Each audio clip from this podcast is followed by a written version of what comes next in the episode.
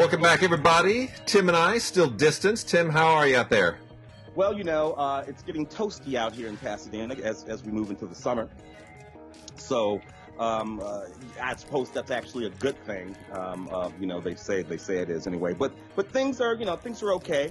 Uh, numbers in Los Angeles County are not great, so we have to sort of like admit that. It's kind of funny because I was sort of cocky at the beginning of all of this about how great we were doing in the state of California and Los Angeles. But you know what? Eventually, this thing is simply going to touch uh, everywhere, and everywhere is simply going to have to get it under control on, on their own. That's all there is to it. Nobody, nobody's going to escape it whole and complete. No, no. I mean, it's it's uh, you know we're we're dealing with the uh, the school thing now. What what kind of school uh, thing is going to happen? I have a feeling.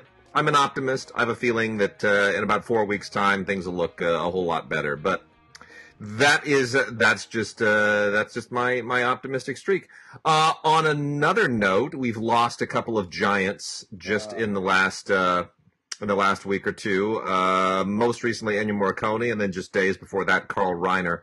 Um, you know, I feel bad. I feel really badly for Mel Brooks because the literally the day before Carl died, they were watching Jeopardy and Wheel of Fortune together. Yeah, that, it's what they did. They sort of became each other's wives, as uh, Yeah. you know, Anne, Anne Bancroft uh, a couple of years ago. I think Carl lost his wife uh, back in 2016, if I recall Yeah. correctly. Um, uh, and uh, you know, the, the, the, these are Beverly Hills boys, and uh, and they, they hung out together and did dinner, and they just sort of you know. So yeah, um, um, out of that Sid Caesar, uh, your show of shows, Yeah. Sid Caesar.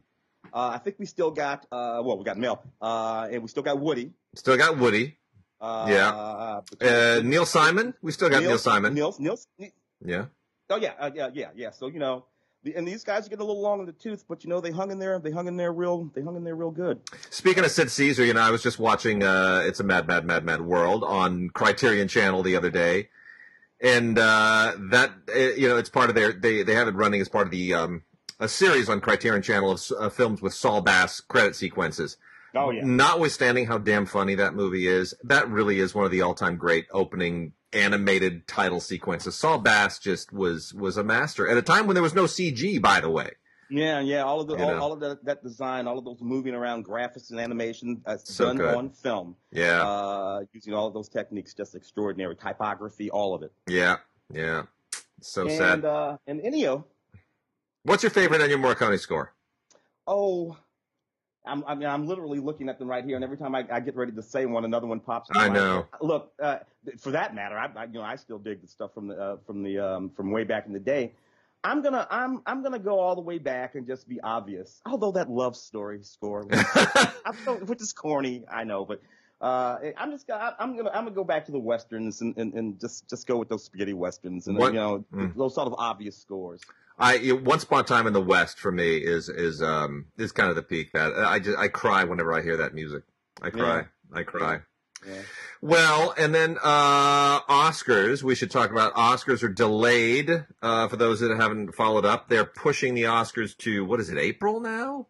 April Yeah, of next yeah. year, and films get to qualify for 2020 uh, if they are released as late as I think February or even uh, I think late February of 2021. So they they're trying to sort of give a little more space for things to get into theaters. We'll see how that works. It's um yeah because look uh, a, a, a, whole lot of films that were meant to be in theaters uh, and probably had some sort of Oscar uh, you know, pretensions uh, have already been released on streaming services. A good a good many of them Disney films. So you know um, in the animation category particularly you know uh, so uh, Universal had to tr- so it, it'll, it'll be difficult because you know the fact of the matter is a great many of, of the films that will be considered for Academy Awards this year will be films that never played in a movie theater. Uh, ironic, given uh, I guess it was two or three uh, Oscar seasons ago, uh, the, the, you know, part members of the Academy, Steven Spielberg, was very specifically trying to make sure that films that did not play in movie theaters uh, did not get consideration um, for Academy Awards, and certainly films that that had that sort of combination Netflixy uh, day and date sort of release thing that was going on there for Yeah. a while Yeah. and they also obviously all of that has gone out the window. Um, and and we will be considering films that have only um, ever been seen uh, on on small screens. That's going to be the necessary thing. And and I, am still not I'm still not sure how they're going to handle that. I'm not sure how we are going to handle it for the LA Film Critics. I'm assuming that we're going to have our voting meeting then next year as well. That's not going to happen in December. Yeah. Uh, but you know, now there are. I mean, you know what it's been like on Film Week. It's been chaos. Yeah. I mean, I mean, where, where, whereas you know we would cover say ten out of say maybe 18 to 20 films releasing theatrically each week, which is a huge number. Yeah. Uh, now we've got somewhere in the neighborhood of like 30 films releasing to VOD each week, and we're still finding out like five to 10 new films are just popping up on the radar in the last few days. How do you cull that out for awards consideration? I don't know. Yeah, and, and it's different. Look, it's wonderful actually for a great many of those films in terms of film week um, that we would have never ever talked about because they simply did not um, uh, go to movie theaters. That was that was the central sort of criteria for Film Week. Film had to be in a movie theater someplace. We were in, in if we were going to talk about them. Although we we had gotten a little bit loose about that. Uh, even before we went into quarantine and pandemic, we would talk about day and date films on yeah. Um, so a little bit looser than that. And sometimes if a film was a very, very significant film, uh, and it was releasing on Netflix or Amazon Prime, uh, and it weren't going to be in a theater. It seems to me that occasionally we would talk about those films too. Yeah. Sometimes we, we, we do them in the sort of addendum part of the show. But now all of that is simply part of the show. And I gotta, I gotta tell you some of the films that we've talked about on Film Week that I have anyway, that, that I know would have never been in the movie theater have been films that I've been very glad to talk about on Film Week. Yeah. And to make sure that people knew about them and got a chance to go see them. And I know that talking about some of those movies has really given those little bitty films a hell of a boost. Yeah. A hell of a boost. Film Week reaches 850,000 people um, uh, per airing, I guess you would call it. So really, yeah, we hit that many. Yeah. Oh yeah. no! Oh, holy cow! The, the, numbers have gone insane, and of course, uh, you know, um, well, it's complicated. You know, uh, it, it, it, yeah. airs airs on Friday. It used to be live on Friday, then aired again on Saturday. But nevertheless, um, the audience that looks that listens to Film Week on Saturday is is is, is mainly a different audience that listened to it on that Friday. The people who heard it Friday already heard yeah. it. Yeah. That means if you're picking up another 800, you're picking up a, a, a discrete around 800 and some odd thousand people. That's a lot of people to have your little independent film that you made for a million bucks or whatever, uh, you know, served up to. Yeah. For, for, you or I on any any of the, the, critics on the show to say this little bitty movie is really really good and you can watch it at laemmles.com. Yeah. Or you know they, they, they stream all over the place now. Right. I know that this has made a difference uh, in the in the uh, in the lives of those independent filmmakers, and I frankly kind of like it. I kind of like right. the idea of, of of us pouring our clout into those films, as opposed to you know the top five big releases. Only. I, I'm I'm I'm just freaked out that 800,000 people listen to us on each of those shows. Um, I'm I'm not sure what to make of that now. I was thinking it was uh, a, a, lot more intimate than that. Holy cow! Okay, yeah. well, and then uh, last little bit of news: uh, Gone with the Wind is back on HBO Max. Yeah, uh, as promised, with a little so little little introduction from uh, Professor Jacqueline Stewart uh, from the uh, University of Chicago, who does host stuff on TCM. She hosts the Silent Sunday Nights, and she does a little intro on it. I have not seen it but but you know I uh, uh, I I and and you and I talk about this often. Context is everything. Don't ban anything. Just give it a context. Yeah. And and uh, and and I do think Gone with the Wind deserves context, but it it you know people people I think uh, dogpiled it a little too quickly initially. Uh, if you know the history of Gone with the Wind, forget about the book, which has its own reputation. You know David O. Selznick there's a you can go into the Selznick. I forget which library has it, but you can go online and you can read all of this. And and there there there is a collection of letters where Selznick went back and forth with the NAACP, and and invited them to please give me your comments on the script because as a Jew and in light of what's happening to Jews in Europe right, right now, 1939, 1939 he said the last thing that I want to do as a as a persecuted member of a persecuted minority is contribute to something that would further that. So please, and he worked with the NAACP. Is the film dated? Yes, it is.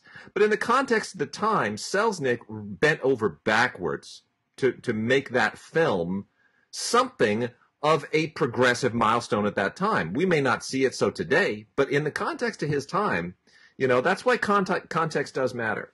Well, uh, adding to that context, you know, um, uh, back when uh, all, all, there were a number of, of, of black actresses uh, in that film, Butterfly McQueen. Uh, it, it, it, who won the Academy Award? Um, oh, Hattie. Uh, Hattie McDaniel. Hattie McDaniel won the Academy Award. Um, at that particular time, for one thing, Hattie McDaniel, who was a Los Angeles native and lived, uh, you know, for years uh, uh, down in uh, the, the, sort of black neighborhoods, Compton, uh, uh, eventually what they call the Black Beverly Hills, Baldwin Park. Um, these people were venerated in the black community. Yeah. No one looked at Hattie McDaniel uh, with uh, as, as being someone who had contributed to some sort of uh, degradation of the black community. We loved that she won that Academy Award. I say we, I wasn't born, but but it's. And, and, her speech, let's be honest, she was segregated in, in the, at the dinner the too. Act, she had the actual dinner, yeah. the actual dinner, and that was almost, a, I think, a law, a legal thing. You couldn't, you had to do that by law in California. It wasn't the Academy's choice, but uh, she uh, she gave one of the, what is still one of the most beautiful acceptance speeches of all time exquisite. And yeah. and so you know we need to remember that you know the the 1930s were not the 1960s. By the time you get to the 1960s, and you have Sidney Poitier walking around, uh, you know, uh, what's guess who's coming to dinner or something yeah, like that, all yeah. that kind of stuff. The Black Panthers are rolling around out there, you have this whole sort of different dynamic going yeah. on. Um, uh, with there, but in the 1930s, like late 30s, early 40s, when she won that Academy Award, she was venerated. Um, um, and uh, was and we were very very happy about that. Um, um, uh, so you know, uh, context is absolutely everything. I haven't seen the forward. I haven't either. I haven't either. Heard I heard a bit of it on NPR. You know, they did the story on NPR, and, and, and some of it was there. And of course, I know her very well. So yeah, that that uh, that that context makes all the difference in the world. Um, uh, and, and, and I think that it makes that film a teachable film again now this movie becomes a teachable movie again, and we don't have to worry about it yeah. uh, sitting out there out of context all by itself. So good, good on, good on. What is that? Warner Brothers? Was that Warner? Yeah, it's Warner, AT and T, Time Warner, HBO Max. Let's put them yeah. all in there.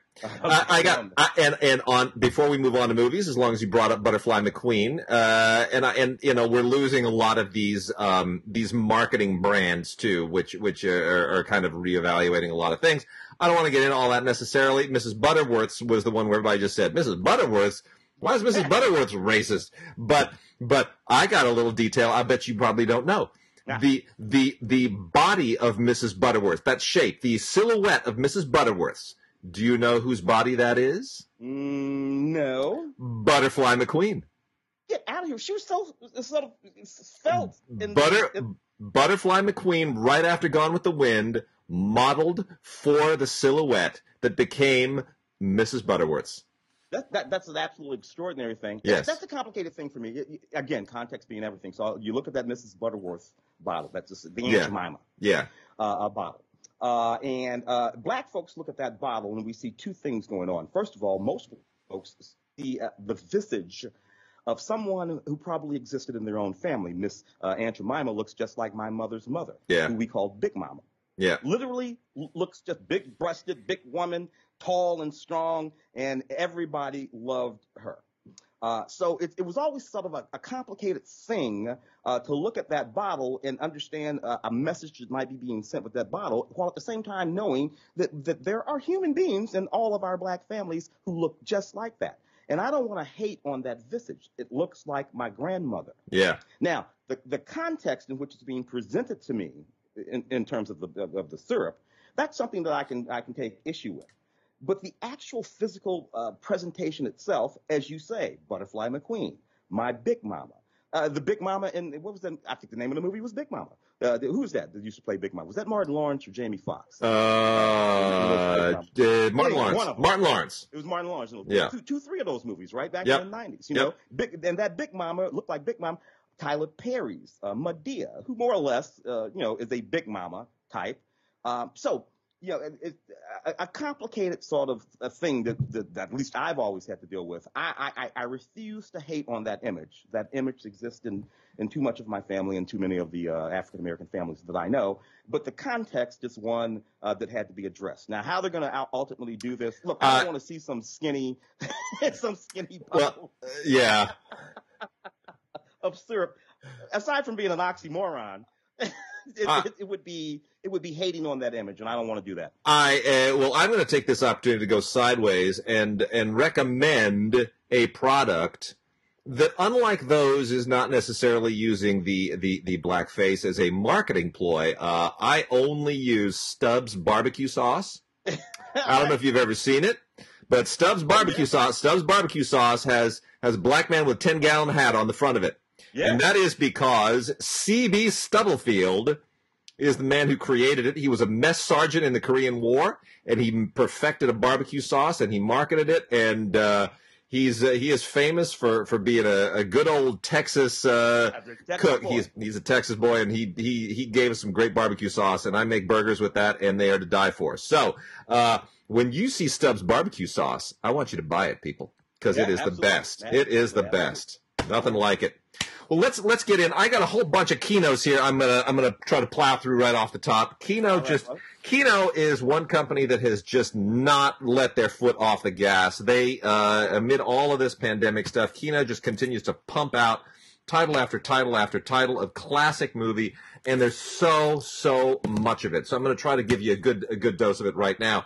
Right off the top, Anthony Quinn uh, in Caravans also with Christopher Lee and Joseph Cotten shows up in this. This is from 1978, kind of a late Anthony Quinn uh, period film. We we got movies all through the 70s that all kind of felt like they belonged in the in the 1960s, and uh, and this is one of them. This has a really interesting audio commentary by film historian Evgeny Mlodek uh, and uh, who who is able to speak to the Middle Eastern background of of the story and and you know how it takes place in 1948 and the, uh, the a lot of a lot of kind of colonial politics going on with a lot of tribal politics and all of this stuff. Um, it gets a little far fetched, you know. There's a there's a CIA angle to it, and it's a it, it, does depict nomadic tribes of Central Asia in a in a somewhat uh, I don't want to say patronizing, but almost. It's almost a patronizing light. Nonetheless, the performances are really good. We talked about context earlier. You got to remember this is 1978. And uh, Anthony Quinn is terrific in it. Michael Sarrazin's also in it. Jennifer O'Neill is a little bit miscast, but uh, you know, um, it, it is a fun film. It is based on a, a James Michener novel I have never read, so I can't speak to how faithful it is to the novel. Uh, kind of in this in a similar vein, also from the 1970s, this is the Last Valley. Now, this is uh, a this is a James Clavell thing, but not just uh, like based on a novel by James Clavell. James Clavell wrote, produced it, and directed this. A lot of people don't realize that wow. the guy who wrote Shogun and Tai-Pan and all that stuff also made some movies. He did. King Rat uh, and this is one of them. And you know what? James Clavell could pretty much, by 1971, he was a big enough name that he could pretty much do whatever he wanted to. He was one of the biggest novelists of all time at that point. Yeah. And, and the got, last. Got Michael Caine and Omar Sharif. That's it. Yeah. I mean, you know, they're 1971, they are still big names. Got an amazing score by John Barry. I mean, a beautiful, beautiful John Barry score that is really one of his very, very best. And um, it, this basically, uh, it, it's funny how, how Omar Sharif always shows up in stuff that he's just ethnically not at all suited for. And you, you, you totally buy him. a German village. You know, it's German. He's playing Germans and Russians. You know, at a certain point when you're Omar Sharif, it's like, screw it, man. I'm going to play whatever the hell I want to play uh, yeah, uh, it takes place in 17th century Germany, and it's about the Thirty Years' War. And uh, it, it's melodramatic, but it's big and sweeping, and it's really uh, quite an enjoyable watch. It's not too long; it's 125 minutes, which is a lot shorter than most James Clavell adaptations. Uh, shorter than most of his books. For that. it took me like a year and a half to read Shogun. Uh, and then we've got Murder by Decree, uh, one of uh, one of the more popular of the Sherlock Holmes adaptations of the time. This is also again 1970s, 1979, um, with a, a, a, rather amazing performance by Christopher Plummer as Sherlock Holmes and James Mason as Watson. Maybe the most famous Holmes and Watson tandem I think we've ever had. Yeah. Uh, both actors, you know, Oscar nominees and, and winners in their own right. Um, and uh, you know what? I, I really still think this film holds up. I think it's really, really oh, yeah. fun. It's one of the first times we see uh, we see uh, Watson not be played as a sort of buffoon. Um, That's it. Uh, yeah, you know, James Mason was not going to do that. He has something. To, he has something to contribute. Yeah, yeah. And uh, you know who directed this? Bob oh, Clark. Oh, Bob. Bob, Bob Clark. Porky's Bob Clark, uh, Christmas Story Bob Clark, very very versatile man. Uh, and that also has an audio commentary uh, by Bob Clark, which was recorded obviously before he passed, and another commentary by uh, historians Howard Berger and Steve Mitchell, which is also very, very good. Uh, that we got now in a little bit of an exploitation thing. I was going to set this with the exploitation titles, but I think it deserves mention on its own uh, because it's it's got it's not exploitation. It's got a lot of mainstream people in it. So, Go Go Mania directed by Frederic Goode, who is otherwise known for next to nothing. This is from 1965. It's just a quick blast of music from the mid 1960s. It's got the Beatles in it. It's got go-go dancers. It's got funky clothes. It's got uh, Herman's Hermits and the Nashville Teens and Matt Monro. And it's just, you know what? That's all you need to know. If you love go-go music, and I love go-go music, I just want everyone to know that. Uh, it's uh, it's quite a fun little uh, little blast from the period.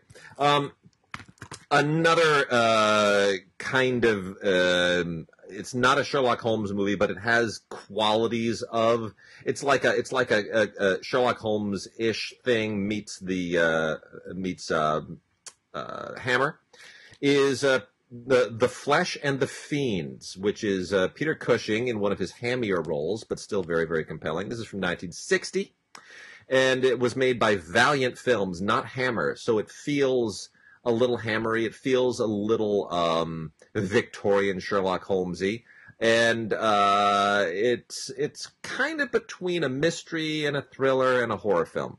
Uh, it's uh, it's scary. It takes place in Edinburgh in 1827, and um, it's kind of Frankensteiny. I don't want to tell you exactly what it's doing, but uh, Peter Cushing plays a surgeon who um, has some unorthodox and unethical practices.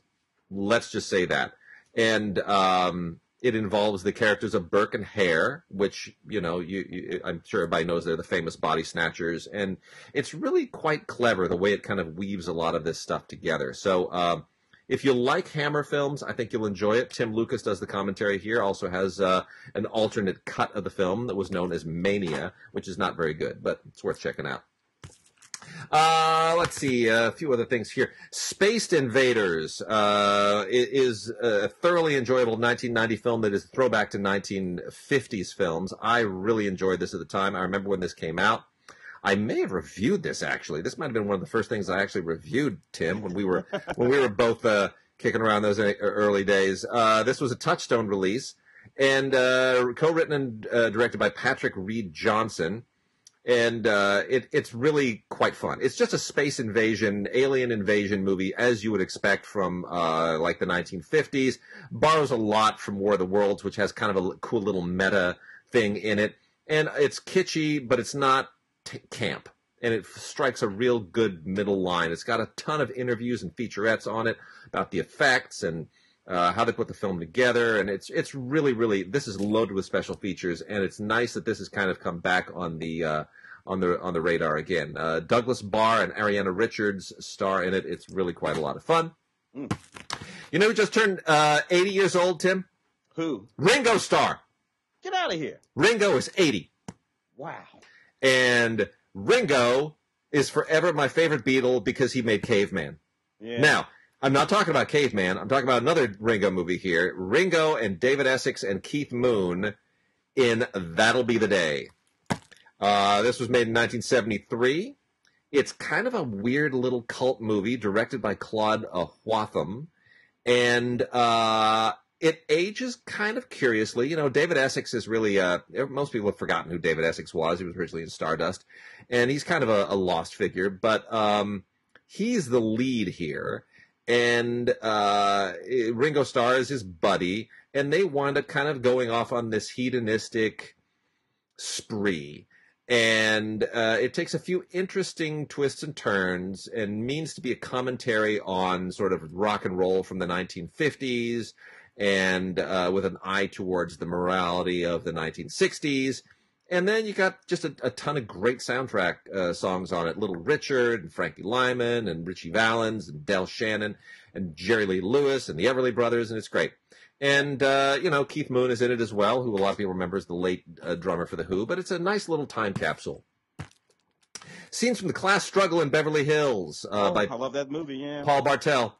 The late Paul Bartel uh, threw a lot of cult figures in this. Uh, Ed Begley Jr. and Mary Woronov and Ray Sharkey all show up. Uh, Jacqueline Bisset is just absolutely stunning. I just watched her again the other day in Bullitt. Uh, Bullitt was another thing I watched on the Criterion Channel. Could I just take a detour and say Bullitt is still a great, fabulous movie? No, it moves, baby. It moves. That is such a fabulous film.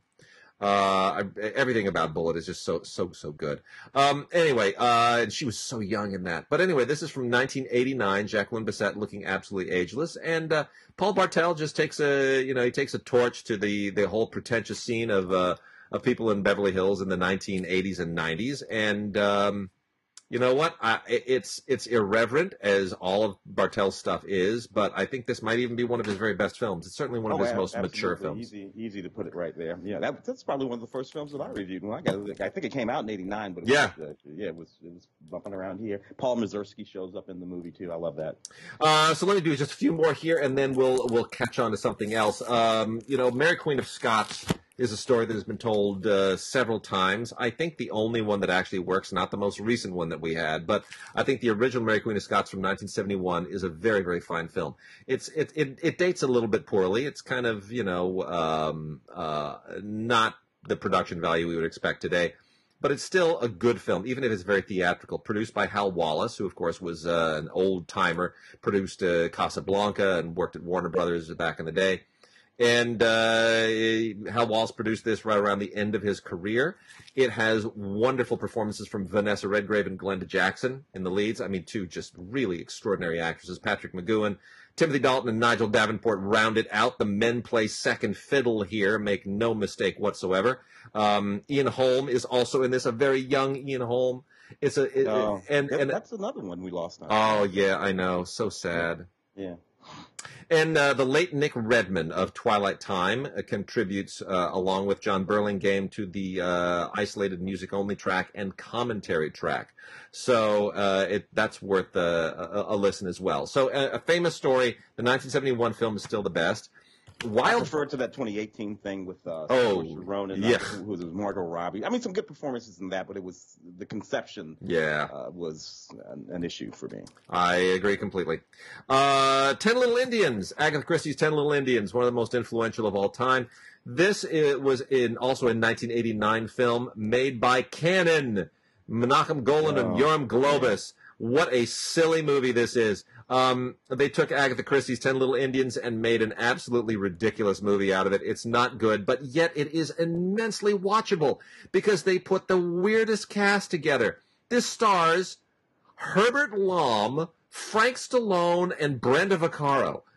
Where would you ever find those three people in a movie together? It is absolutely weird and, and just bizarre to, to, to, I mean, Brenda Vaccaro, Frank Stallone, and Herbert Lom. Who thought Frank Stallone was going to be a star? Nobody. Uh, Anyway, uh, so that's uh, that's completely bananas. There's nothing on that except a trailer. And let's see, I'll do two more here before we uh, dive into some other stuff. Um, more, no, here we go. I, I'm going to hold that one off. Uh, here, I'm going to just do, th- these three. I'm going to go a little genre here.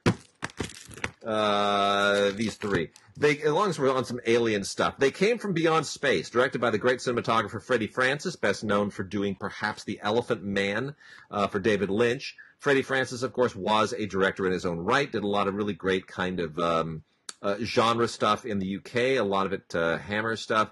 And for Embassy Pictures, which was a thing in the late 60s and early 70s, he made uh, They Came from Beyond Space, Yeah. which uh, which is basically just a, a, ridiculous alien invasion movie, uh, kind of masquerading as a as a as a I don't know an exploitation sex film. Maybe the maybe it's the other way around. I can't really tell. But uh, you know, he, Freddie Francis has a way of making these kinds of films both funny and yet somehow strangely respectable. And it's the same thing here. I mean, it's just like you know he he did the Deadly Bees. If you ever saw that, and Mm. uh, and Doctor Terror's House of Horrors. I mean, this is kind of in that same vein, except it has aliens, and uh, it's it's it's completely bonkers, and it's really fun and silly. Uh, Let's Kill Uncle is a William Castle film. It's a William Castle film from 1966. If you know anything about William Castle, you know William Castle was just a marketing maven. The movies weren't very good, but he always had a gimmick to market them. And what a great title, Let's Kill Uncle. Um, again, not a particularly great film. He uh, Castle produced and directed it. Uh, it, you know, it's it's um, it's got a it's got a pretty good commentary on it with Kat Ellinger and Mike McPadden but uh, really ultimately it you, you got to kind of uh, suspend your disbelief in this a little bit. This is uh, about a 12 year old kid who has just inherited a gigantic fortune and uh, his uncle is, they're on an island and his uncle now wants to kill him for the money. And that is where all this stuff dovetails from. And next thing you know, this is just like they've gone backlot crazy. There's all of this just bizarre stuff that's happening in this movie only because they had like stuff on the backlot to use to shoot it. It's ridiculous. There's like mushrooms and, and sharks and it, it just gets out of control. It's really, really unhinged. Uh, and yet in, a, it's a total William Castle movie. And uh, then there is also Wild Palms. A lot of people have forgotten about Wild Palms. Oh, yes, I remember that. Wild Palms was Oliver Stone's answer to Twin Peaks. This was a limited series in the in the wake of Twin Peaks when suddenly everyone realized, hey, we can do weird stuff on TV. Let's go full weird. So Wild Palms was this kind of uh, phantasmagorical uh, event series that was on ABC. It was written by Bruce Wagner and they solicited and, and, and, Oliver Stone only presented it. He produced it. He didn't he didn't direct any of it. But they went and and got four rather remarkable and very different directors at the time: Phil Joanou, Peter Hewitt, Keith Gordon, and Kathryn Bigelow, mm-hmm. who was really kind of uh, cutting her teeth at the time. This is 1993. And um, uh, does it all hang together? Not really, but it's a fascinating cast. You know, James Belushi and Kim Cattrall, Angie Dickinson, uh, Dana Delany, Bob Loggia, um, Ben Savage. It's a it's a pretty interesting bunch of actors in this very very strange and surreal limited series that takes place just slightly in the future of Los Angeles. Um, kind of Twin Peaksy. Yeah, Jim Belushi really good in that. Scene. Brad Brad Dourif was in it. Bebe Neuwirth, you know, a lot a lot of people uh, showed up, and it has an amazing score. I think the the Ryuichi Sakamoto score is maybe the best thing about it. I really really love the score for this thing. So not for all tastes, but uh, but pretty great. Tim, what else we got? Well, I'm going to jump over and do some of these uh, titles out of uh, Shout. Oh yeah. Um, uh, including uh, the Sicilian 1987 Christopher Lambert film uh, directed by Michael Cimino. You know, Michael Cimino only directed, well, seven feature films, eight films altogether because he made a, a, a, short thing, but, but only seven feature films, Michael Cimino. Uh, this adapted from the Mario Puzo novel about Salvador uh, G, uh, Giuliano.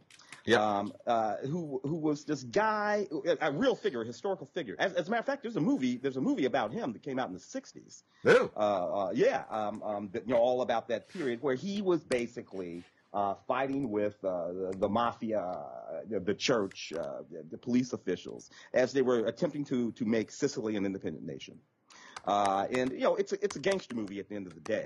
Um, um, um, he, he was he was t- taken down in a hail of gunfire um, in, in, the 1960s. So it's an interesting story about this actual person. Now, of all the stories of all the films to tell this story, this Michael Cimino film is not the best.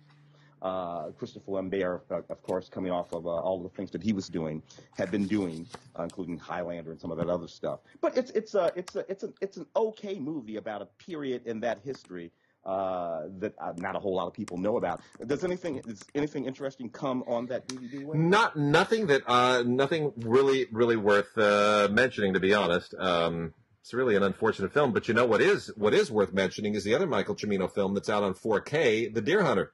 Ah, finally out on 4K. Um, how do you th- how do you think the Deer Hunter holds up for you? How does it hold up compared to all the other Vietnam stuff? Well, they, particularly those early ones uh, that, in, that, that include obviously Apocalypse Now. Uh, I kind of I kind of let Deer Hunter and Apocalypse Now live in a world of their own, as opposed to those ones that come out in the 1980s, uh, beginning with Platoon. Yeah and, and, and, whatnot. Deer Hunter and Apocalypse Now uh, sort of live in that zone. Uh, the war was only over for a couple of years, about four years, uh, when those when those films were being made. Deer Hunter holds up pretty good to me in terms of the performances. Um, uh, I, I, think anyway. What, what, what, how do you feel about Deer Hunter? I, I, I love. You know, it's funny because I've been. You know, I, I watched um, Heaven's Gate little not too long ago, and I, it's fascinating because Michael Cimino strikes me as a director with almost more more ambition than vision, if that makes sense.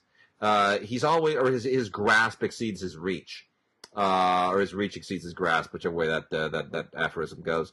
Um, you know, I think The Deer Hunter is a beautifully made film. I think it, it gets eclipsed by Apocalypse Now, mm. just you know, uh, the following year, and uh, probably deservedly so because The Deer Hunter. If you talk to Vietnam vets, they, they're like, yeah, that's not what it was like.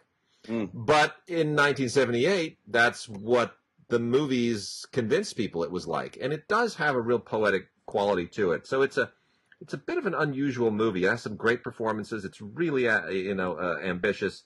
Um, but again, knowing what we know about Vietnam from subsequent films, it's not at all in any way a, a, an accurate representation.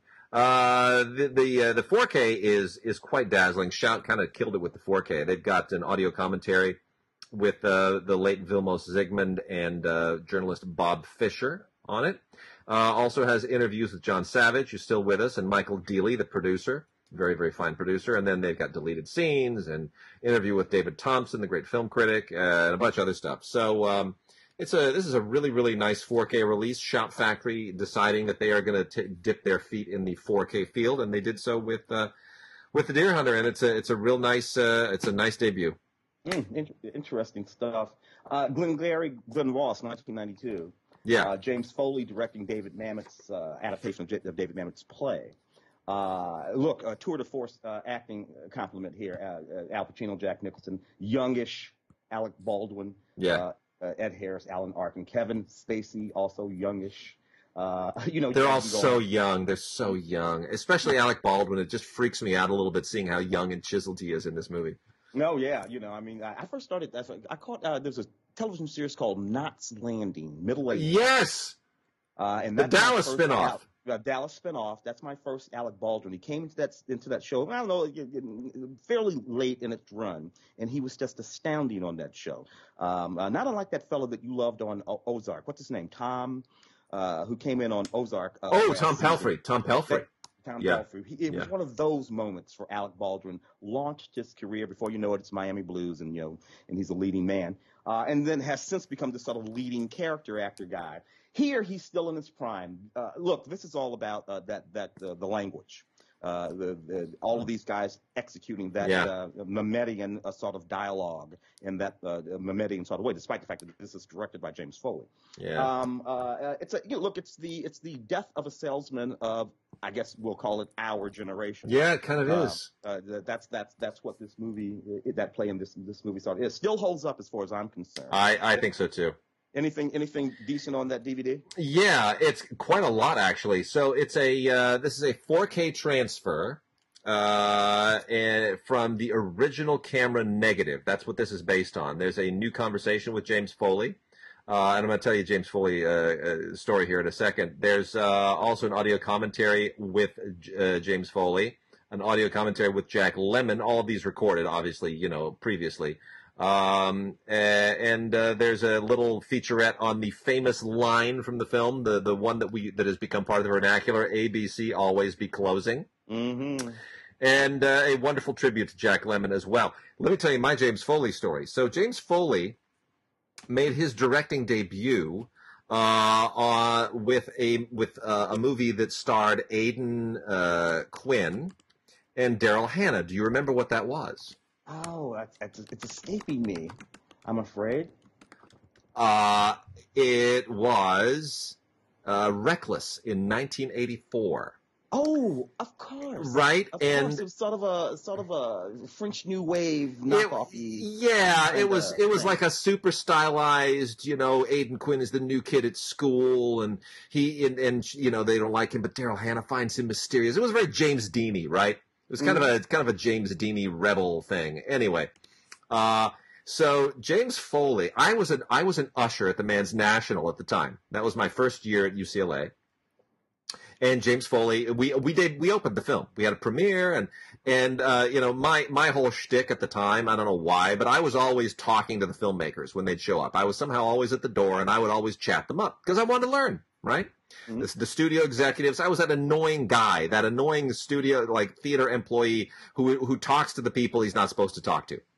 And uh, and James Foley was nervous as anybody's. Uh, you couldn't believe how nervous he was. His first film, right? He's just out of USC Film School, and I had at least three or four lengthy conversations with him, which were hilarious because he was nervous. He was. It was weird that he was looking to me to make him feel better about himself as a filmmaker he's like, you know, did the audiences like it? Did what, what, what, how did people react last night? Was it, was it, did, did anyone applaud? Like, he, like he was picking my brain. I'm like, and here I am with my stupid, you know, uh, uh, ridiculous polyester theater blazer and bow tie, you know, and I'm like, dude, don't worry about it. They tell you, you killed. You killed last night. People really liked it. You know what scene they really liked? They liked it when the when the uh, the Kim Wilde stuff, Kids in America, comes up, and you got the water reflecting and all that stuff. He goes, "Oh, really? They like that?" I was like, "Yeah, it's totally."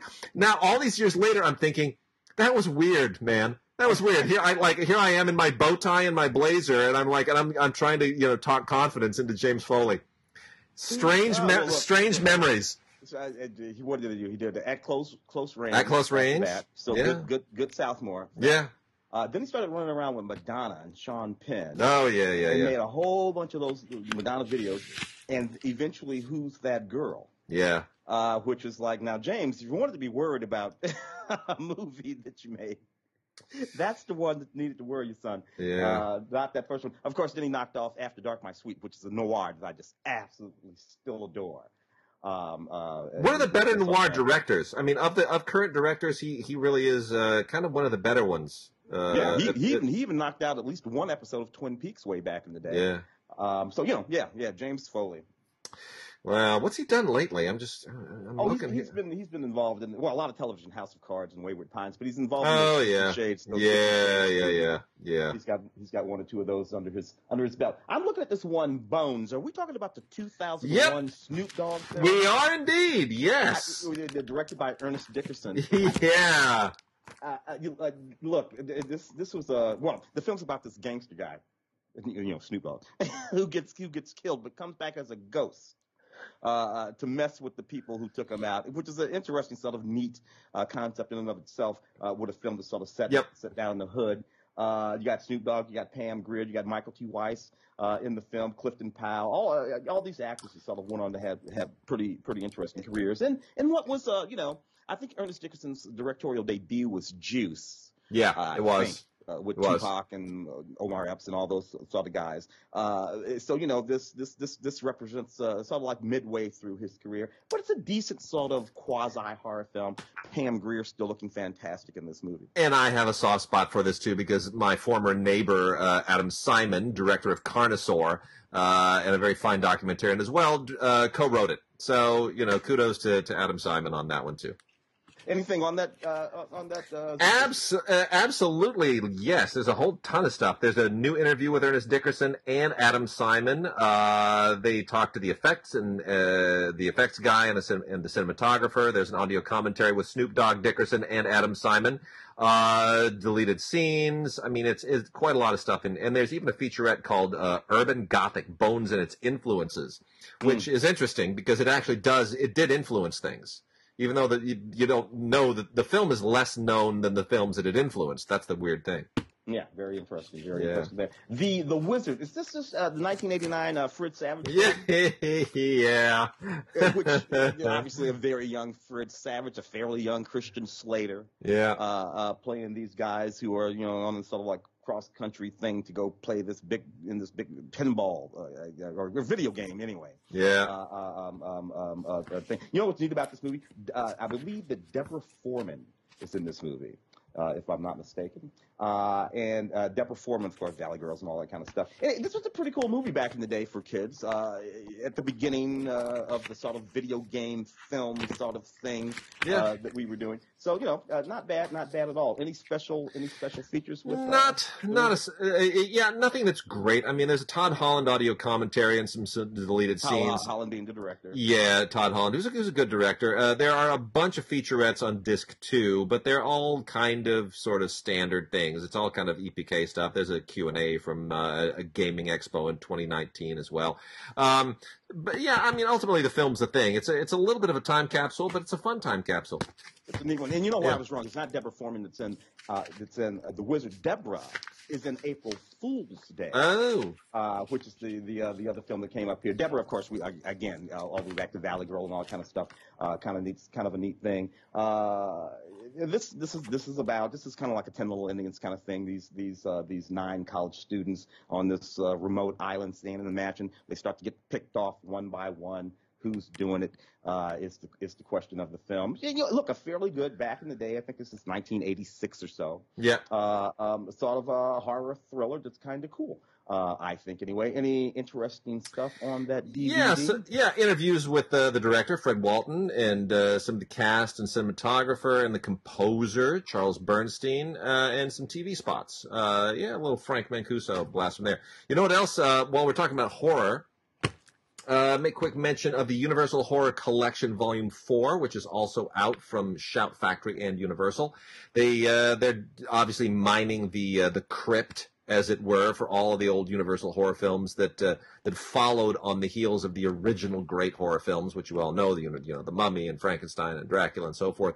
Uh, these are some interesting ones that you may not aware, be aware of. These are all from the uh, 1930s and 40s. Uh, Night Key from 1937, Night Monster 1942, The Climax from 1944, and House of Horrors from 46.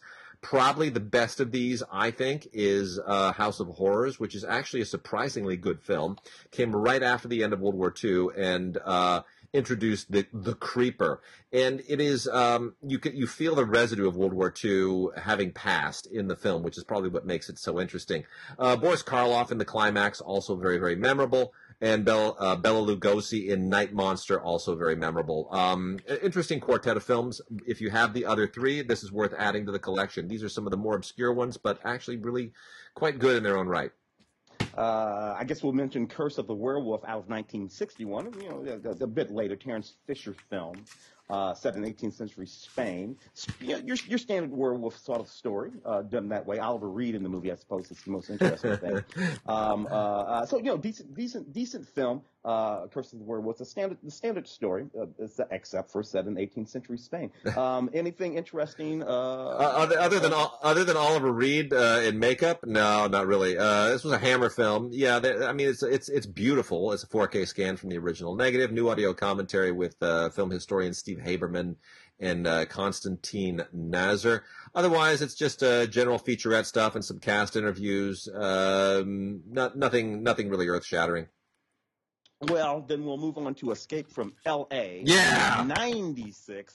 John Carpenter, again, of course, you know, Escape from New York, John Carpenter. Um, uh, uh, so Snake is, you know, back at it. but this time he's got to get the hell out of L.A., which to me seems like an easier feat than escaping from New York. And New York is a city on an island. You know, Yeah. you- you just L.A., well, what, what are you escaping? Are you, are you escaping from the Valley? Are you escaping from Malibu? Are you I- escaping from Santa Monica? Exactly what do you mean by And- escape from L.A.? And I think that they knew that I think they were pressured into doing this at a certain point, and uh, or else John Carpenter felt like he was he didn't have really a choice. He had to kind of go back to this well. It is so ridiculous. He kind of owns it at the end with the with, there's a there's a surfing gag. I won't tell you anymore, but the, but it's really stupid. Um, yeah, I mean, come on, it, it's Yeah. just it's, escape from LA. You go to the beach. You get on a boat. You escape from LA. It's not hard. Uh, but you know, uh, just- yeah, okay, whatever. Yeah. Anything on, any, anything on that? No, not really. Uh, so, some some interviews, some interviews. It's a nice transfer, but just just generally interviews and TV spots. That's about it. No, well, that's what we got. That's what we got. Where are we going? Uh, one more shout from uh, the on the horror end of things. Frankenstein: The True Story. This is a uh, this is with James Mason again, David McCallum, Michael Sarrazin again, uh, and Jane Seymour. This was uh, a 1973 film in the Hammer vein that uh, tries to sort of give you a new spin on the Frankenstein story, which it can't really do, but uh, at least you give them an A for effort. They're trying hard. They're trying to find a new way of, of, of, you know, finding horror in the story of Frankenstein that is perhaps more faithful to the book that has not been done in the 870 previous movies. It, again, it doesn't really quite succeed, but it's a really, really interesting effort, and um, more so, I think, even than the Kenneth Branagh film, which also tried to kind of find a new way in. But uh, you know, I, it, it's got some interesting extras as well. Um, some, you know, Jane Seymour is interviewed Leonard Whiting is interviewed, and uh, Sam Irvin uh, gives a new audio commentary. So Frankenstein, the true story, not great, but you know, worth kind of uh, interesting. It's interesting thing to look at.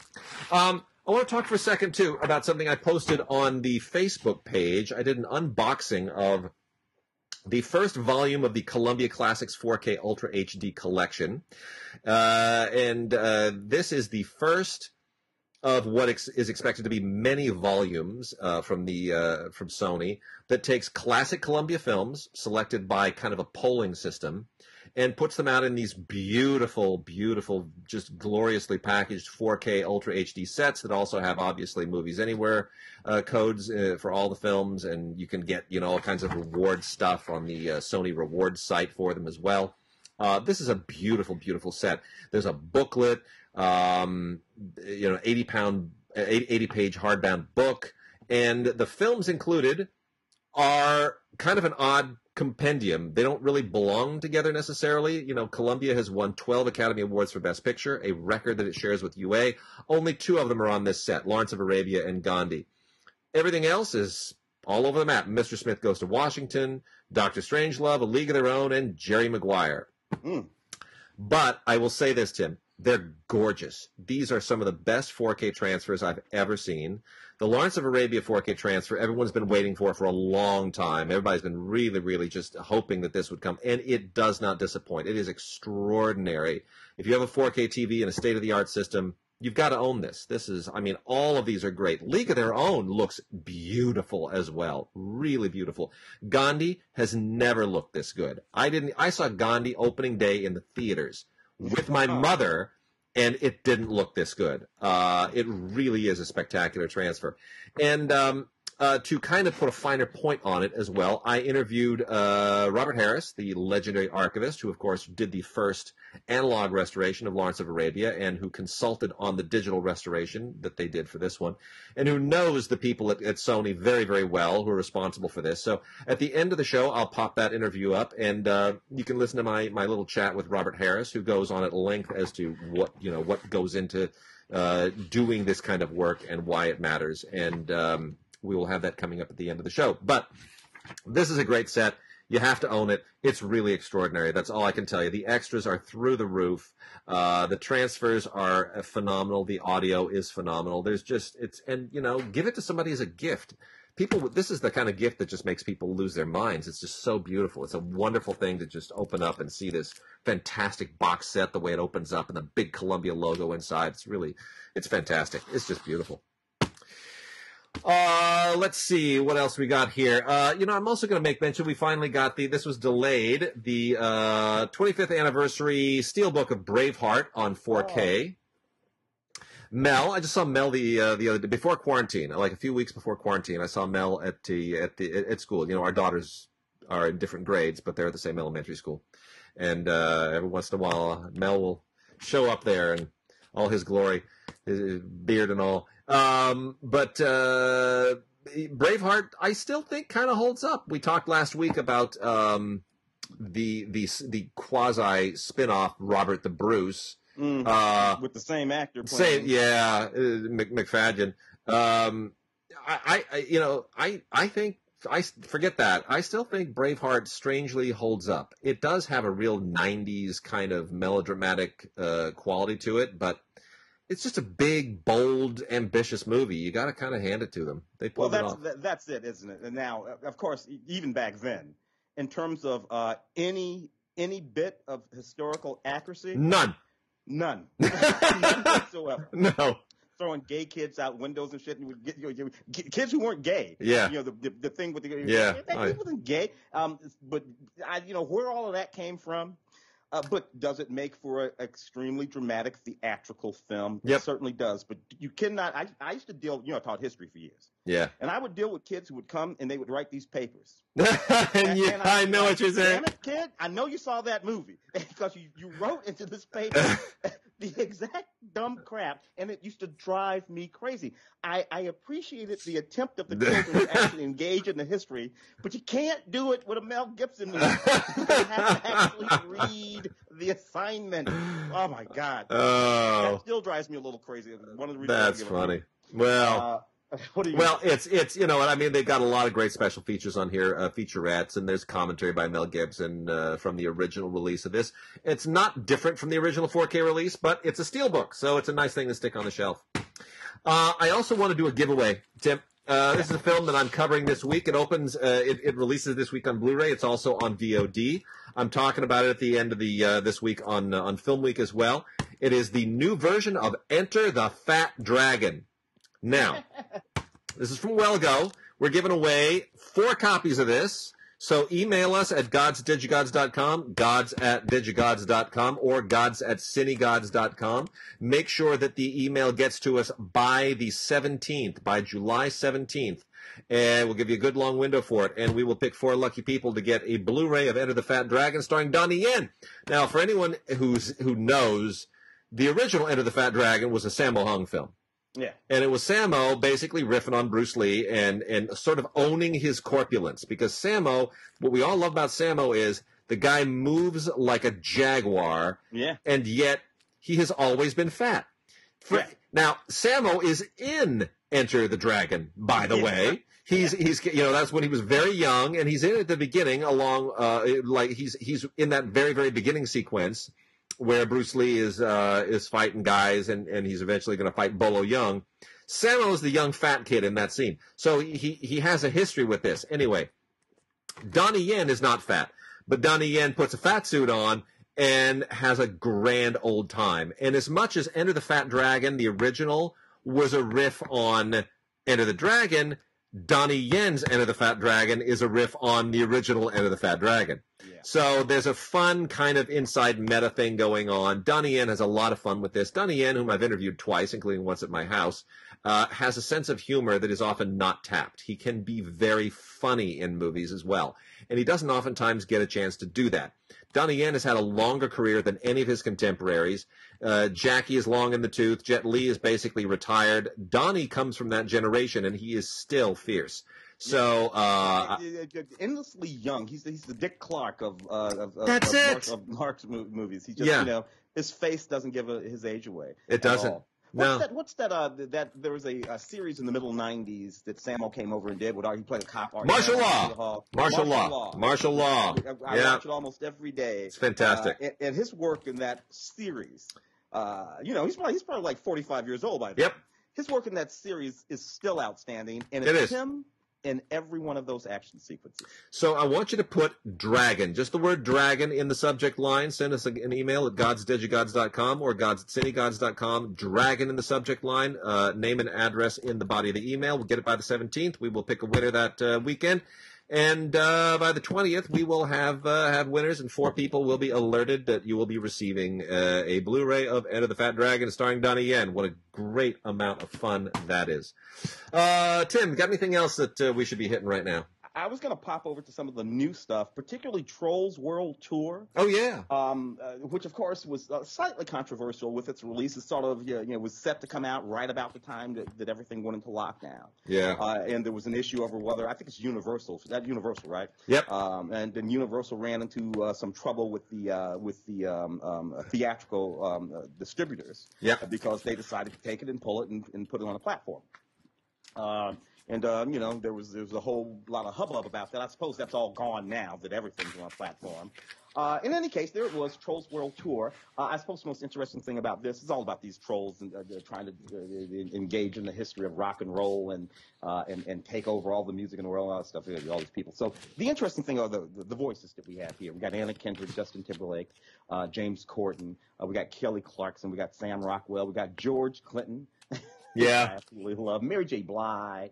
Um, um, uh, so you know, uh, a, a tour de force of voices uh, engaged in this little piece of animation. I don't know that this was ever going to be in the run for an uh, uh, an animated uh, an Nah. Oscar for animation. Nah. I don't think so. Nah. Um, um, uh, frankly, I'm, I'm, I'm hard pressed to think of any one of the of the uh, major animated releases, uh, you know, uh, post pandemic animated releases are really Oscar worthy films. I mean, No. you know, If this gets, can you imagine if this gets nominated for an Oscar? I'll just, I'm, I- I'm gonna quit. I'm gonna quit. You I'm gonna quit my I- job. I it's funny because you know one of the things that the Academy Award did that we didn't mention is that they mandated ten, Yeah, in, in, as opposed to you know between what is it nine and ten. yeah. Now every ten. Um, so I don't know that that's relevant over on the animation side, the animation nominations over there. If there's some like Nah. minimum number that they have. to Nah, it's five. It's still five. Yeah, well, you know what? They're going to be hard pressed to find five. They have a really hard time. I, I, I is- really think so. I, I- there, there, there are no animated films, uh, you know, large scale animated films at the moment. Now, who knows what some of the little animation houses have that they, they might put out over the rest of the year. Um, but there are no major big releases, including this one, uh, that I think are worthy of an Oscar Nope. nomination. I agree. Well, this is the dance party edition in 4K with all sparkles on the packaging, so you can't miss it. If you walk into a Best Buy or somewhere, it'll it'll it'll it'll beckon you. Um, I want to mention a couple of quick little indies here that are new: Water Lily Jaguar and Point Defiance, both from Bayview. A couple of good little indies. Um, Point Defiance, i I, thought was really quite touching. This is about a uh, the, the the the backdrop to this is the uh, the Afghan war, and uh, a a guy comes back from serving in Afghanistan, and uh, a a a family's history, his family's history, has to sort of be dredged up and reconciled. I won't. I can't say more than that, but it, it's one of those movies where the war at home and the war that you just came back from kind of collide in a very in a, in a really interesting and, and very smart way. This is a this is a sharp little movie. It's only 100 minutes long. It's worth checking out. It's from Bayview. It's Point Defiance. And the other one, uh, Water Lily Jaguar, is a, a really interesting look at the creative process. This is about a uh, a, a writer's struggle, a writer's creative struggle, uh, and how it impacts his life and his marriage and his inability to sort of reach his own creative pinnacle and and uh, his insecurities.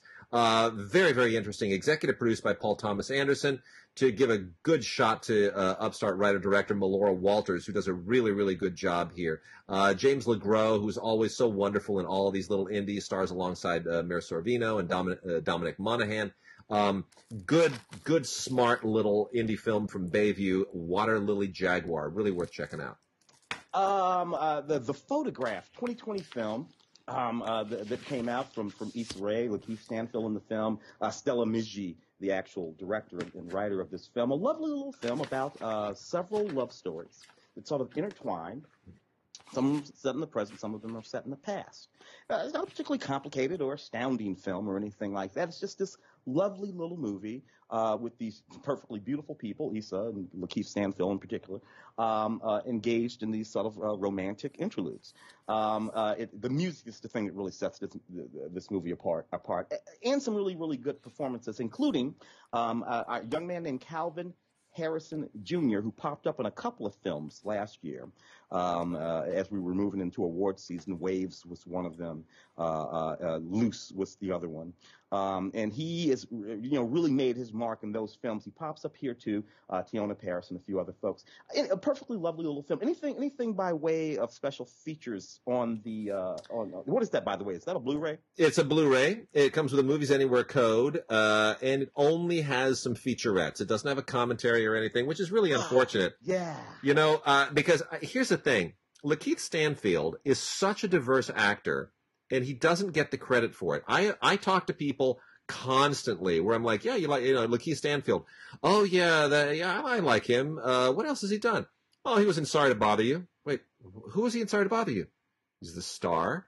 Oh, He's the star of the movie. wait, you mean Yeah, the guy yeah. the guy in Knives Out? Oh yeah, Yeah, the Well, detective in Knives Out. Of course, he, Yeah. of course, he plays that guy in ATL. Yeah. uh, you know, the, you know, the sort of the sort of sidekick to. Uh, so you know, yeah. and then and then Stanfield, and yeah. then I'm like, and then and he uncut gems, uncut gems. What's he in uncut gems? He's the street guy who's the who introduces Adam. Sa- Oh yeah, and he's getting Get Out too. You remember him in Get Out? No, where is he in Get Out? Like no one can place him because he just dissolves into every part he's in. Yeah, which is in some ways a very, very good thing. Here, a- he's just playing that romantic lead, and he's damn good at it. Yeah, he's really good at it. He's he's got all kinds of range. It's very impressive. Uh, the Banana Splits movie. Are we talking about? Uh, Oh my gosh. the, the, the Yeah. came out. It's sort of a horror comedy kind of thing. First of all, the Banana Splits. You and I, we think of the Banana Splits. We have to go back to the '70s. Yes.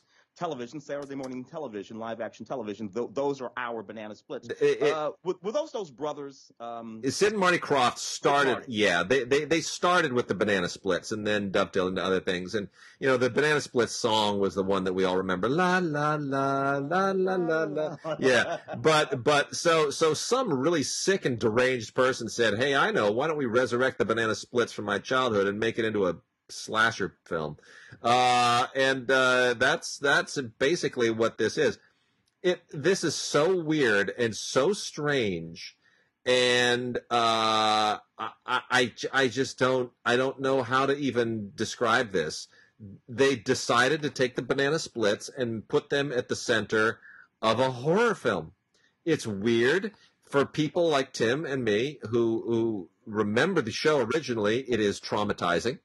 Uh, for people who don't remember the show, it'll probably be kind of weirdly funny but uh, but it is definitely a strange thing that they did. It's very odd. It's on Blu-ray and DVD. If you grew up on the show or if you didn't, it's really worth checking out because it's so out from left field. It really is. Not a lot of extras on this, just some featurettes, uh, but it's really a left field weird movie. Uh, this movie, The Three Christ, uh, The Three Christ, I happen to have reviewed on Film Week. I found it a fairly interesting sort of movie, at least in the context in which it is constructed, which is loosely based on a true story, based on a novel called The Three Christs of uh, Ypsilanti. Um, so what you have, and this is all set in the 1950s, is you have this psych- psychiatrist, uh, Dr. Stone, uh, who, who's sent to work in this asylum where there are these three inmates, uh, paranoid schizophrenic patients, including Peter Dinklage, uh, uh, um, um, among them Richard Gere, Bradley Whitford, uh, uh, I forget who was playing. Walt, Walton. Goggins. Walton Goggins. Yes, Walton Goggins. Yeah. That's who it is. And those three characters, those three inmates, all fancy themselves Jesus Christ. And, and, and actually, and, and actually, what they, one of them considers himself the Son of God. The other one considers himself Jesus Christ. The other one considers himself. Uh, so, so, so what the psychiatrist decides to do is to put them in a room together and and force them to face uh, that notion that they are all, of course, you know, they're all mentally ill, is what they are. Uh, and that's what he's trying to break through uh, with them. It's an interesting sort of drama, loosely based on something that actually happened, you know, based on that book. Julianna Margulies also in the film. Uh, you know, it's okay. It's okay in, in, in the context of the discussion that's going on.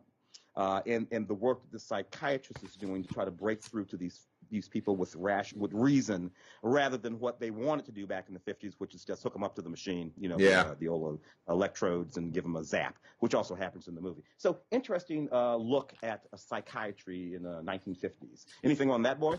No, nothing. Nothing that's uh, of, of no, not really. No, nothing. Nothing at all. Yeah, it's too bad. That's a bummer. All right. Uh, did you see the Boy Two? Tim Brahms, the Boy Two. Did not see that one. Gosh, what a what an odd uh, movie this is. This is uh, one of those movies that wants us to. It, it's it's a doll movie, right? It's like uh, you know Child's Play and all those Twilight Twilight Zones about uh, and, and what's what's the the the uh, Annabelle, freaking Ah, Annabelle. yes. Yeah, it's another one of those dolls. Dolls are uh, uh, completely freakish. Never buy a doll for any child ever. Uh, Brahms is the name of this young boy's doll, and he's, uh, he, you know, there's a creepy family estate, and uh, the doll is his friend. He nicknames it Brahms. Katie Holmes is very concerned as his mother, and uh, of course, you know, Brahms is is Brahms causes problems. Uh, it's a creepy looking doll. I can't imagine anybody who would even make a doll that looks like this thing. It kind of goes through the, ma- the the motions of all these previous doll horror films, but it, it's pretty well done. It has an alternate ending on it that's really kind of a pointless thing. Uh, but you know, for for a horror film that is rated PG thirteen, it might be the most effective I've seen since The Ring. That's what I'll say. Mm. There you go. Uh, a little, little, little, little William Nicholson film called The Hope Gap. Uh, oh, I love this and, movie. Uh, the, wonderful Annette Bening. It's, really about the, the, the, dissolution of a long, long, long marriage. After 29 years, Bill Nighy announces to an unsuspecting Annette Bening that he's uh, that uh, that he would like to leave the marriage, and it's really, really about what how this plays out, what effect this has on their adult son. Um, uh, and in that way, it's uh, sort of a, a, deeply moving and uh, very quiet uh, film that explores, you know, something that's not uh, you know, that's something that that's not unknown to a to a great many people. I thought it was very good. Bill Nighy and Annette Bening just doing outstanding work. I, I agree. You know, William Nicholson, who was best known for uh, co-writer on Gladiator and Les Miserables and a lot of big movies, really big epic movies. Um, uh, Mandela, um, what else? Uh, uh, uh I mean, Shadowlands, Shadowlands, based on stuff, yeah. right, based on his play. He he he really doesn't direct a lot. The last thing he did was Firelight, which was 23 years ago, which is a wonderful film. And so mm. I wish he'd direct more because when he, he, he really has a wonderful way with actors. And uh, yeah, I agree. This is a beautiful film. Beautiful film. Yeah, in, in, in, anything else? Nah. A, a, commentary would have been nice. Yeah, commentary would have been nice, but no such thing. It's not even on Blu-ray. It's only on DVD. It's really quite uh, quite unfortunate. I want to make a make a quick uh, plug for a good little uh, kind of noiry thriller, uh, Blood and Money with Tom Berenger. This is a this is a really sharp film. It takes place in uh, Maine in the rural north country of Maine. And Tom Berenger is a guy who is, uh, he's just, uh, he's got a little bit of a history, as these guys always do. And uh, he winds up in, during a regular hunting trip of running in, uh, of having a run in with these bank robbers who are uh, trying to make a getaway with the stash through the across the border in the North Country of Maine, trying to get off into, on, into Canada and evade the authorities. Anyway, it basically becomes a cat and mouse thing. And you know he's the hunter, and now he's the hunted, and who's hunting whom, and you know it, it, it, it we've seen this before, but I got to be honest. Tom Berenger is such a good actor; he doesn't get enough credit for his nuance, and uh, it's very, very competently directed by John Barr. It's a good little indie. It's worth checking out again, it doesn't really pave any new ground in this genre. It just kind of it, it knows the genre that it's doing, and it decides to take a really interesting backdrop in Maine and, and a really good actor, and just kind of let them try to bring something new to it. And to that extent, it's very successful. It's called Blood and Money. Fight for Survival is the tagline. Terrible tagline, but uh, check it out. Blu-ray with Tom Berenger from Screen Media. Mm. Uh, another fairly decent uh, thriller, The Postcard Killings. Uh, Jeffrey Dean Morgan, Famke Janssen in this one. Uh, New York cop uh, goes to an, a New York detective actually goes to London to investigate the death of his daughter. Um, and he ends up working with this this journalist that sort of help him um, navigate his way around Europe uh, as he tries out tries to find out what happened to his daughter. Um, yeah, look, it's it's one of those movies. It's not unlike the Takens and the Taken Twos and the other things about a you know the, the, a cop who's going to go and get revenge for what happened to his family. It sort of treads all of that fairly familiar territory. But you know, Jeffrey Dean Morgan is, and, and Famke Janssen are both good actors, and the uh, the storyline, though familiar, um, you know, something about its familiarity actually makes it fairly endearing. Um, so I gotta I gotta say this was sort of okay with me to sort of check out during the pandemic thing. You know, uh, I kind of like those films where a dad goes and kicks the ass. I do too. who are who are messing with their babies. Love Jeffrey. Love so, Jeffrey Dean Morgan. Never gonna, never gonna be mad about that. And anything on that one? Nah, nothing at all. Nothing at all. We also have a Blu-ray and a digital code combo set of uh, Impractical Jokers, the movie, which I, you know, whatever. If you're if you're a fan of the whole Impractical Jokers thing. I guess this will be your sort of thing, but uh, it's really it's really just extending it to the movies in a way that I didn't find all that engaging. Funny or Die has uh, that's where this originated, and it's you know whatever. I don't know. Yeah. You, you you a fan? No, uh, or Die or not that. Look, Paula Abdul is walking around this thing. I'm always happy to see Paula Abdul uh, and uh, Joey Fatone from that. I think he was in NSYNC. He's walking around the thing. But you know, basically these people are just all playing themselves, and I've never been a particularly big fan of any of this. Yeah, yeah. All right. Well, uh, Tim, I'm going to wrap out with the with a few more kinos. uh, just kind of to finish this off, and then we'll dovetail into the Robert Harris interview. Uh, not for publication, another Paul Bartel film. Uh, one of one of Paul Bartel's less known and probably lesser films, but still actually kind of fun. This is from 1984, um, and he has Allan Arkush and uh, Daniel Kremer doing an audio commentary on here. Arkish, of course, going all the way back with Bartel to those exploitation days, is, is qualified to sort of address it. I mean, this is kind of a uh, this is Bartel's little riff on the 1930s um, newspaper stuff, like the front page, anything that has a newspaperman doing uh, extensive, you know, research on something, going after the story, those hard-nosed shoe leather reporters and all that kind of stuff. Um, Nancy, it's you know, it's it's funny and it's kind of cute and it's a little quirky in that Bartel way. Nancy Allen and David McNaughton star. David McNaughton, the Dr. Pepper guy. That's I'm it. Sorry, that's uh, some people remember him as the American uh, Werewolf. Oh no. Dr. Pepper. If you're a wee bit older, you remember him as the. Dr. I'm Pepper a pepper. Guy. You're a pepper. That's it. I'm, uh, sure he, I'm, sure he, hates it. Peter Hyams, back when he was uh, not making uh, garbage movies in 1990, he made some really interesting stuff. Narrow Margin is a not at all bad uh, thriller with Gene Hackman and Anne Archer. Uh, very much in the vein of what was being done in the late 80s and early 90s. Uh, Mario Kassar and Andy Vajna, you know, the big producers at the time who did stuff like uh, the Terminator films and, and other big movies, they were the producers of this. Um, you know what? Really, uh, Hyams did everything on this. He wrote it, he directed it, he, he shot it. Just this is kind of one of the films that helped lead him into uh, 2010. And you can tell why. This is uh, a remake of the original 1952 noir, and it's a very, very good one. In many ways, it's better than the 1952 film. Mm. Gene Hackman is absolutely riveting as the uh, the the DA, who's uh, you know basically trying to protect uh, this murder witness, played by Anne Archer, and uh, you know these hitmen who are after her. It's it's it's really riveting. It really has some incredibly great suspenseful moments. It's worth checking out.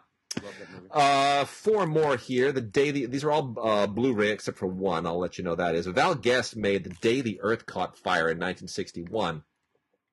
Really, really cool uh, film from the British Lions Films uh, independent operation. And Val Guest is mainly known for uh, genre films, stuff like the Quatermass films and, uh, you know, just kind of, you know, genre sci-fi stuff. This is um, this is a more serious film than most of those because it has a Cold War mindset to it. It's it's sort of a cautionary tale in a pre Doctor Strangelove, pre failsafe way of looking at what happens when the the U.S. and the Soviet Union uh, decide to start nuking the world at the same time. And it's really interesting because Failsafe and Doctor Strangelove both came out in '64. This predates them by three years. Yeah. Very interesting that a Val Guest genre film would do that. So that's worth checking out. That has an audio commentary from Val Guest and an audio commentary from uh, film historian Richard Harland Smith, as well as all the radio and TV spots, which are hysterical, to be honest. Yeah, yeah, slightly sci-fi edge. yeah, in, in, into that film, they they, they they they're blowing up these atomic bombs, and it knocks the Earth off of its axis. It's it's uh it's really it's pretty it's pretty sharp little movie. It, it yeah. you know special effects aren't bad either. Yeah. Uh, Karel Reisz uh, directed uh, Isadora back in 1968. Karel Reisz, of course, uh, one of the, the great directors of that period. Um, Vanessa Redgrave stars in this along with James Fox and uh, Jason Robards, who, by the way, uh, is it, still looks like Jason Robards. Jason Robards was like 65 years old his whole career. It was really weird. yeah. He, even when he's young, he looks like Jason Robards. He's old, so he doesn't age. It's weird. Uh, wonderful Maurice Jarre score in this. Uh, just really a beautiful score coming right off of Dr. Zhivago a few years earlier. And um, the uh, the story of Isadora is is quite an interesting one. It is um, is Isadora Duncan. Yeah, it, it's uh, you know all about her really scandalous life and and uh, the the backstory to it and and you know her her struggles, her romances, everything that sort of was infused in her dance that made her this this this legendary figure. Um, again, a look at the the pain and the and the bliss of the artistic process and a great artist who was never able to sort of reconcile themselves to their art. Very very interesting and um, worth checking out. Vanessa Redgrave, very under under understated performance in many hmm. respects. And uh, as long as we are uh, talking about Karel Reisz. Let's talk about another crazy Karel Reisz movie with Vanessa Redgrave and David Warner, Morgan, A Suitable Case for Treatment. Completely bonkers movie, totally insane. From 1966, does not age very well. Has an audio commentary that will help explain a lot of this, courtesy of uh, journalist Brian Reisman. But otherwise, uh, you're going to watch this movie and you're just going to go, I don't know what this is about. This is very, very strange. It's like uh, someone's obsessed with gorillas and there's uh, sex and kidnapping. I don't understand. Don't try to understand. This is a totally bananas movie from the mid 1960s. It's designed to be bananas. It's designed to capture all the insanity of the 1960s, and you just got to kind of roll with it. The gorilla thing, just trust me, just roll with it. it, it, it won't, don't don't don't try to figure it out. And then the last one, it's not on DVD, on Blu-ray. It's only on DVD. Uh, but it's Highballin' with Peter Fonda and Jerry Reed back when redneck movies were a thing. 1978. You know, uh, Smokey and the Bandit kind of opened the door right before Oh, Dukes, yeah. Dukes of Hazzard was in the in the mix, and, and Jerry Reed was a movie star. I don't know how that ever happened, but it happened for a moment. Yeah. Uh, anyway, this is uh, you know Convoy was another one of the films from that period. Yeah. So anyway, Peter Fonda and uh, Jerry Reed, along with the, the wonderful Helen Shaver. Don't know Oh, whatever happened to her. Shaver, What yeah. happened to her? Where'd she go? Uh, Helen, Helen, Helen, Helen was a fixture through television all through the '90s for sure. But yeah, lately I don't know. Well, anyway. Yeah. Well, you know, you got you got trucks and motorcycles and guns and rednecks and uh, it, it's it's kind you know sort of all that's really. Don't worry about the rest of it. It's like you know, it's Smokey and the Bandit. It's it's it's all that. A lot of great stunts and car stuff and and you know. Well, there was that period in the in the night, frankly, uh, all across the '70s, uh, when trucking and truckers and CB radio. That's it. BJ and the Bear. and, Yep, uh, there it is.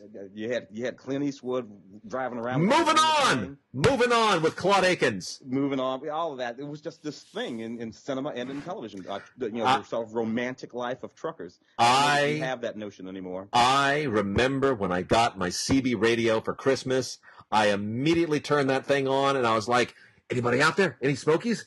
Out there good out there good buddy? 10 4, 10 20? I'm just saying 10 anything. I, I was trying to me- I I did it as much as everybody else. It was a thing. It was a thing. it absolutely was. It absolutely, yeah. That, keep on trucking, baby. Yeah, that was it.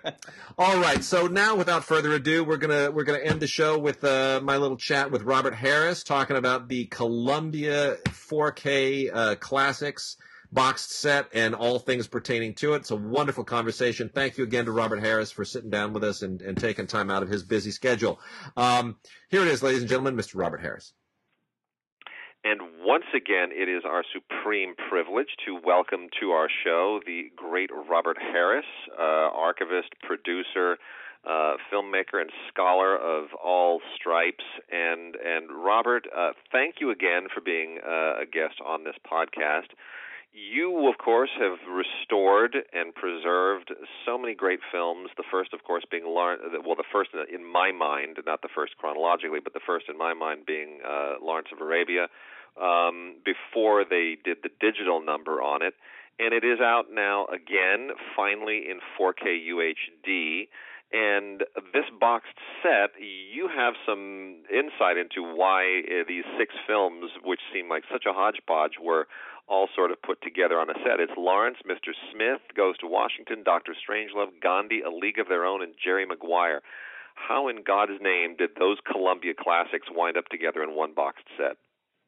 you you obviously don't see the uh, the the, the read through line here. I mean, it's it's pretty obvious to most people. No, what what happened is that uh, Columbia did a poll, as many people did polls, and two of the films came up in the poll, and they included those, and I don't even remember which ones they are, and the other four, um, you know, seemed seemingly were were obvious, I guess, just because of import, you know, the 30s, 40s, 50s, 60s, whatever. Um, do do we need Mr. Smith in 4K? I'm not sure. Only because the the Blu-ray and the master that Grover Crisp and his people did few years back is so gorgeous. Um, I'm not sure how much we gain uh, 4K HDR with Doctor Strangelove, but you know, why not? It can't hurt. And the price of this thing is great. Yeah, it's uh you can get it on Amazon for just a little over a hundred dollars, and that's rather astonishing for six 4Ks. Yeah, And a, and a book. and a book, which it's it's beautiful. I did a little unboxing video for our Facebook page, and it's a it's a terrific set. And of course, you get the the movies anywhere uh, codes for all of them. So uh, you know, you, if you, if you want to just stream them, you can do that as well and leave the box. and uh, as well as the, the steak knives and, and the toaster. so let's, you know, I the first one I took a look at uh, was Gandhi, just because I've been waiting for a good edition of Gandhi for a long time. I've been very disappointed in previous releases, and that's beautiful. I mean, it's really as stunning Oh, as that film. it, it's it's it's it's Grover. yeah, You know, that's all that you have to know with Columbia stuff is it's got Grover all over it. It's perfect, and it it looks to my eyes uh, as if I'm running a beautiful new 35 millimeter print. Now, talk. I mean, uh, because a lot of these 4Ks, and you're you're very critical of how people do a lot of this transfer work. Um, what's the difference? What makes the difference between a good 4K transfer, what Grover does, and what others might not be doing? Well, the, the the first thing that you need to do is the 4K transfer. Um, if you needed 4K transfer, and you can do a 4K from a camera negative or an IP or a fine grain or a dupe negative. negative, and from a strictly preservation perspective, you want to do 4K of whatever the finest surviving element is, even if it's a print, uh, just to hold that in the highest possible resolution. But there are a lot of 4Ks that are coming out that are from 4K scans that were scanned in 4K, and we've been doing that since 2007, um, which have previously come out from the same scan as a Blu-ray and DVD, and now they're coming out as 4K, and it it needs a little bit more cleanup. And um, you know, if you get into the high dynamic range, you have to tweak those things a little bit. But they're you know they're they're very nice. There are certain films that I don't think really um, fall properly into the 4K arena, and there are quite a few of them. And most films that have come out to date on 4K are not 4K media. Interesting. They're, they're 2K digital bumped up to 4K, and you know they look fine. And if people have 4K and they're two dollars more for the 4K rather than the Blu-ray, great. So you know you have them at the highest possible level. But 4K does pop the grain if you have an older film, and they you know they just have a different look to them. Yeah. Um, in in many cases, I mean Lawrence, you can see a bit more of the grain, which has kind of a velvety appearance anyway, as large format. And then in the other films, the grain tends to pop a little bit more. League of Our Own, which I think looks incredibly beautiful in 4K. Yeah, it does. It really does. And that was that was a very colorful, nostalgic film to begin with. It really captured the area era in a very saturated way. So that's uh, uh the, the the browns and the kind of uh pastels really really pop nicely on that. They're, oh, it's it's beautiful film. It's just a beautiful film. And Let- boy, do we miss her as a director. Oh, We do. I uh, we really do. Her uh, she had such a great touch. Um yeah, I mean, I, I love that all six of these films are in the same box set. It's just people are wondering, sort of, hmm, how did how did that's a strange party who who sent those invitations out. Um, let's let's get to, to Lawrence, which of course is the crown jewel of this thing, and really is the crown jewel in in the Columbia Pictures Oscar pantheon. Um, when you first restored Lawrence, that was, I mean, you, that was an enormous task. I think we all know about, you know, having to re-record dialogue and lost the tracks, and that was an entirely analog restoration. Now that you- you've done both digital and analog, and and you kind of bridge the gap between those two eras, looking back on it, what what what are the, the the major differences that people should know about how has restoration changed between the time that you did Lawrence first and now that we have all these digital tools? probably the most important because you can get a uh, a beautiful 65 millimeter dupe, be it from Separation Masters, uh, which weren't wonderful on Lawrence, but they're certainly good enough. There's a quite a loss in resolution. Where we had camera negative, it's beautiful, but when you are doing things digitally, the major function there is that you can recombine things as original, uh, although there's still a generation down. But it's the digital cleanup and the stability of the image and the ability to remove flicker. All of those things. There were in Lawrence probably the the worst problem that we have, and, and Grover spent a lot of time tackling this were the uh, these huge chasms going down the middle of the frame in, in certain shots, mostly in the well sequence, which, if you look at it under a microscope, looked like the, the uh, a desert floor. Really, it's totally cracked. And apparently, what happened is the camera negative sat too long in the heat Hmm. and went back to London, was processed, and where the initial prints were all done Wetgate, it covered some of that, and then at some point the negative cupped slightly in the printer, and it just cracked the center of the emulsion for shot after shot after shot, and we've been seeing that for decades. And and and you're saying that the likely origin of that was right there after they shot those scenes, and the negative sat there in the in the hot In the heat. Jordanian desert. Fascinating. That's, that's what I heard. That's what Freddie said. I mean, the other interesting attribute of dealing with camera negative is that in a an original print, they were they were actually getting dailies in in, in London, and Sam Spiegel and Anne Coates were going through them, and a, there was a hue and cry because there were fingerprints on the camera negative that were showing through onto the reduction dailies that they were making. The dailies were actually 35 millimeter. And they went to Freddie Young and said, We want every one of your crew that's going near physical film fingerprinted. And we're going to find this individual. so they went through all of that and they couldn't find them. So they finally went to Kodak. And in Kodak Rochester, there was a new individual oh no. working in the perforating area. And as the film was uh, moving along, I, I don't know if it was perforating or um, or slitting, because film is made in I don't know 48 or 50 inch rolls, something like that. They were feeling under because you're doing it in darkness. They were feeling to make sure that the film was actually there and moving, and sure enough, there were this this individual's fingerprints, and they probably went up to an executive level at Kodak and uh, still there, I'm sure. Wow. That's a story. But they were blaming Freddie and his people, Hmm. and no, they knew better.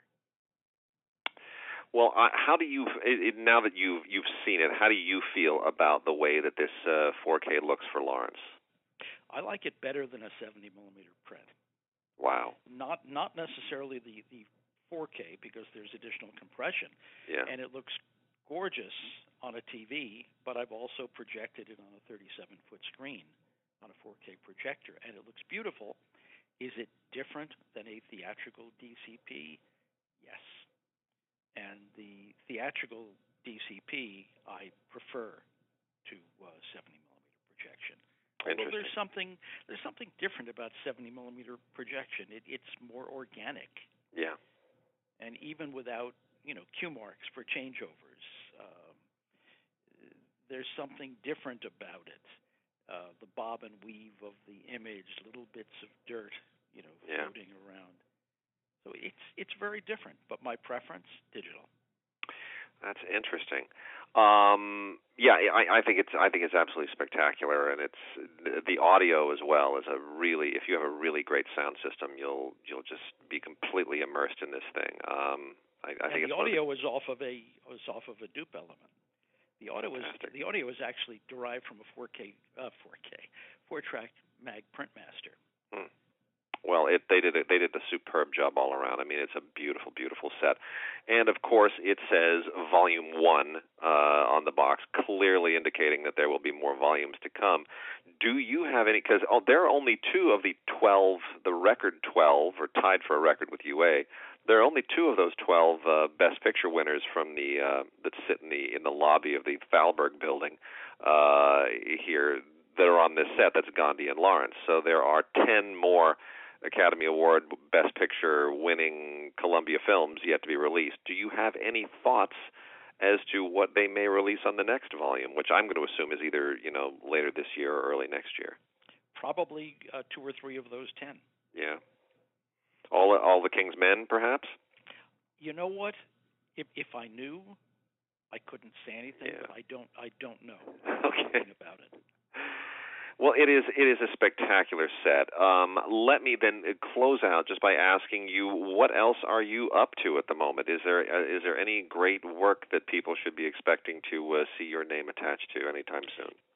Trying to put together some new films, which, as you know, is difficult because you do it. Uh, a couple of them uh, oriented toward, I guess, they're teen or preteen girls, hmm and there isn't a whole lot of material out there for girls. And I wasn't looking for that, but a friend of mine um, wrote a couple of wonderful books, and my assistant and I fell in love with them. And it just kind of took on a life of its own. And um, that's one thing. The other thing that I'm working on is a new version of uh, Gance's Napoleon. But we have no theaters, we have no orchestras, and we have no audiences. Yeah. Which is So that's minor- so obviously the the pandemic has has interfered with that work as well as well as Well, the rest of the well, world. we're we are continuing with digital cleanup, but beyond that, there's absolutely nothing that you can do with it because, in in terms of a strictly business perspective, our break even um, is better in large theaters than small theaters, Yeah. but our break even is up around seventy percent or higher capacity. Yeah. So unless we're really selling out, we're losing money, and we've done that in a lot of situations. Is there you see you, hopefully once the pandemic is kind of out of the way, is there an ETA when people can sort of anticipate that might uh, come to fruition? People have to be willing to sit next to other people. Yeah. That's the problem. And you can't sit for five and a half hours in a mask. It's just uncomfortable. Yeah. Well, good point. I, for one, definitely want to see it, and uh, I'm sure a lot of other people do as well. That is the that is the original widescreen epic. It is. It is. And and I, I can give you one fun anecdote. A, back in 1979, I guess it was, Abel Gance um, came to Telluride with us, and we ran Napoleon there.